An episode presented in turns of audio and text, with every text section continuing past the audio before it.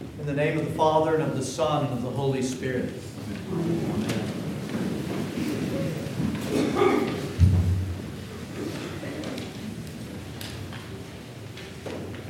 This morning, my friends, the reality and the issue in our Christian life of receiving the mercy and forgiveness of Christ into our lives, but then becoming vessels of mercy and forgiveness towards others is on the table. The Gospel of St. Matthew in chapter 18, our Gospel reading from today, just before what was read, our Lord had already been teaching about how to deal with offenses that come from conflicts between people. And after his teaching, Peter came to Jesus and said, Lord, how often shall my brother sin against me and I forgive him? Up to seven times. And Jesus said to him, I do not say to you up to seven times, but up to seventy times seven. This answer of Christ to Peter, it reveals to us that mercy and forgiveness is essential to the Christian life. Again, both receiving it into our lives, becoming it, and giving it away to others.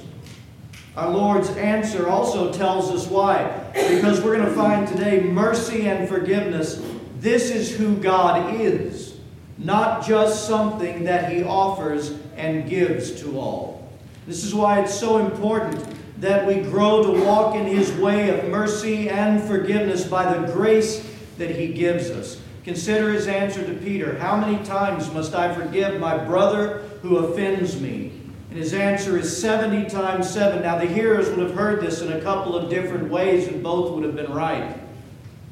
They would have understood first that to be an unending, infinite number, that we give mercy and we forgive others without end, for this is the nature of Christ our God.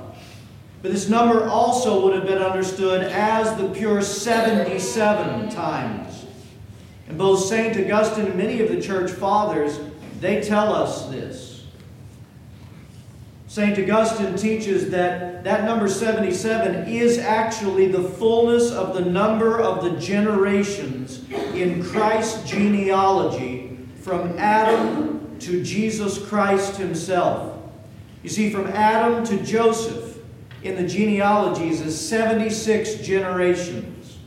Our Lord Jesus Christ is the 77th. Here's St. Augustine's teaching. What then does 7 times 70 times 7 mean? Listen, my friends, to this great mystery, this wonderful gift. Luke reckoned up to Adam.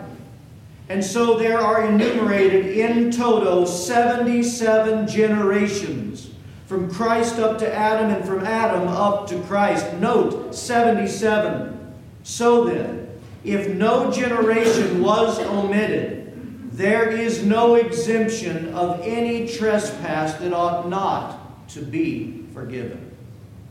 In other words, in Jesus Christ was manifest the mercy and the forgiveness of God for every generation and every soul in each generation, from the fall to the incarnation, and from there for every generation that would come beyond our Lord Jesus Christ. Think about that. When Jesus answers, How many times must we forgive? His answer, As I have offered mercy and forgiveness to every soul in every generation because of my love for every soul in every generation. You see, that's who He is.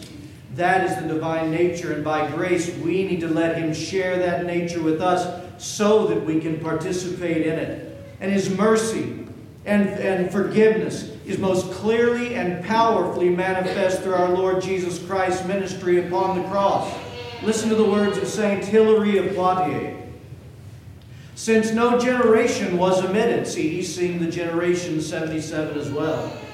Since no generation was omitted, no generation misses out on the full gift of divine forgiveness in the cross so also should we learn to forgive each other to the same extent that God has fully forgiven us.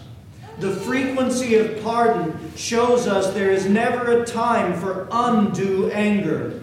since God pardons us all of our sins in their entirety by his gift rather than by our merit.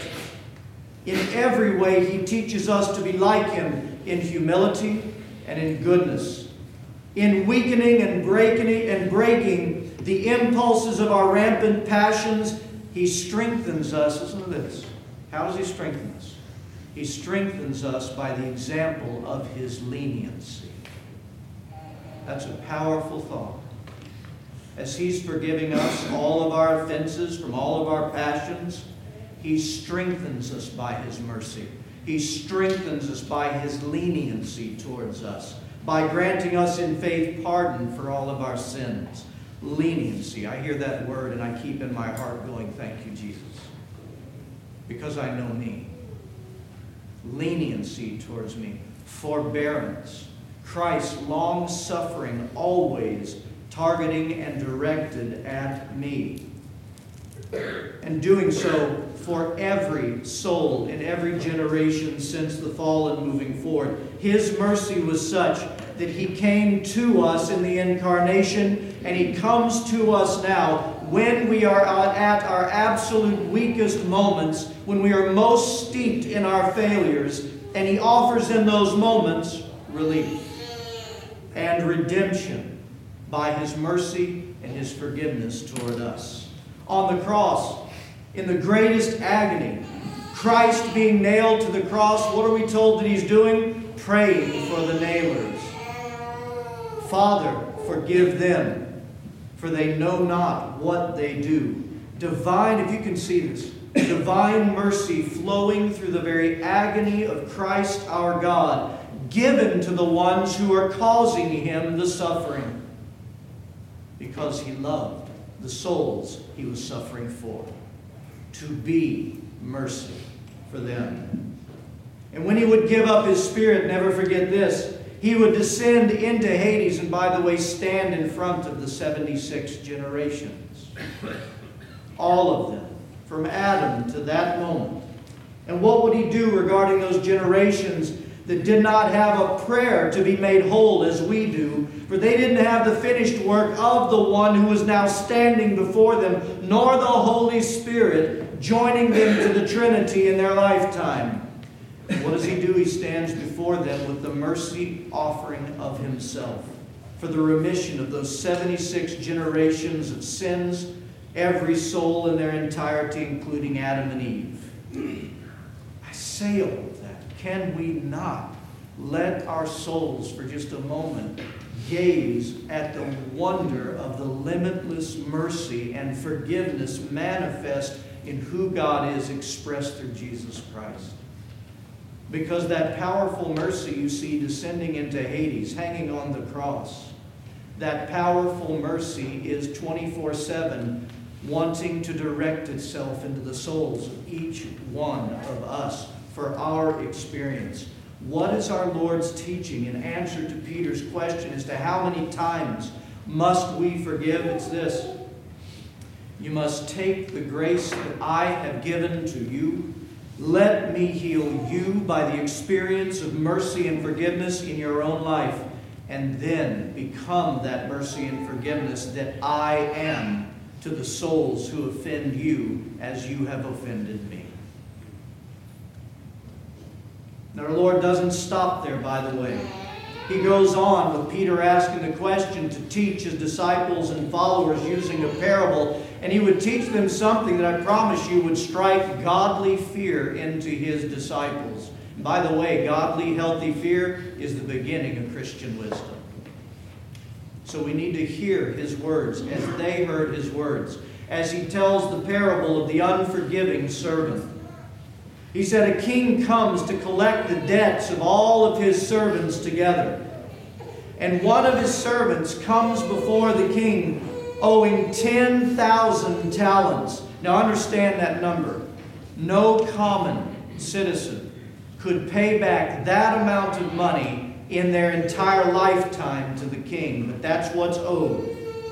And that servant falls before the king, crying out for mercy and crying out for patience.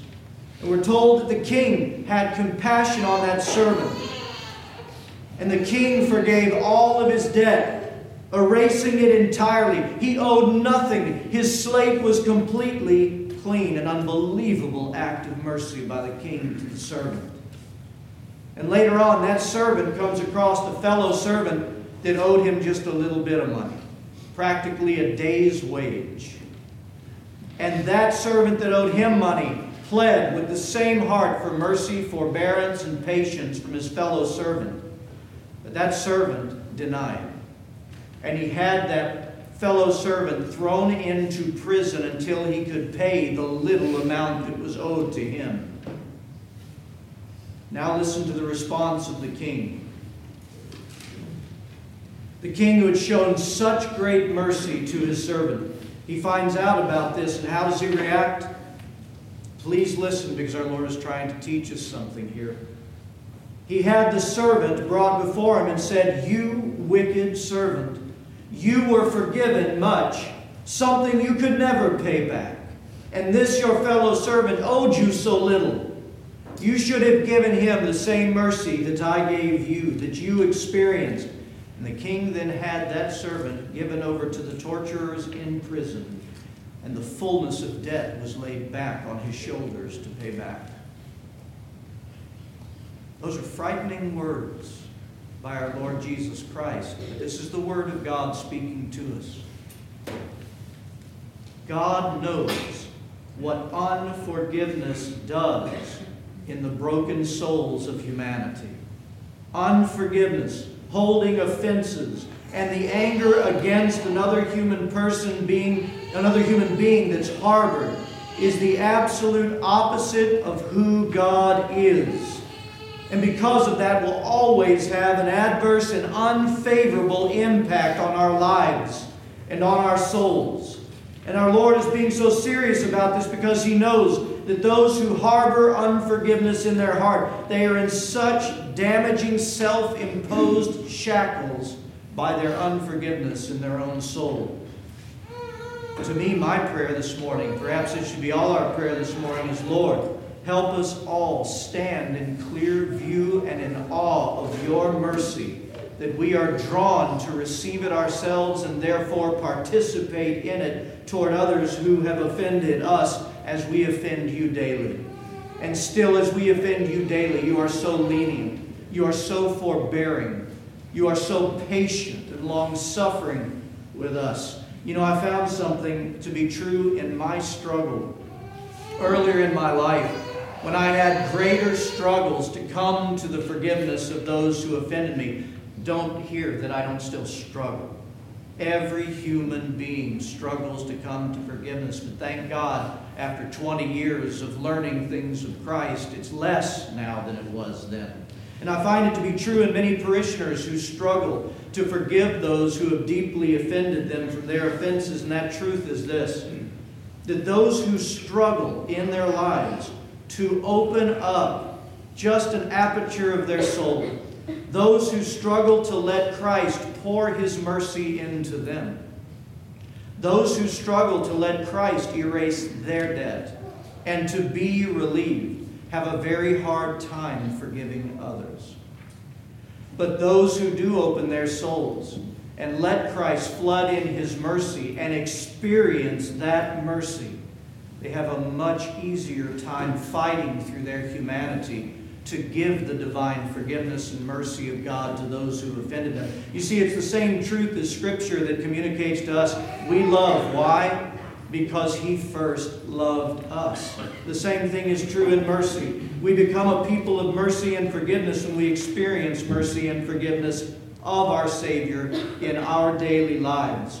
Open your soul to the divine mercy of God, and you will become it you'll become a vessel of mercy and forgiveness to others, and your soul, most of all, will be set free. In the name of the Father, and of the Son, and of the Holy Spirit. Amen.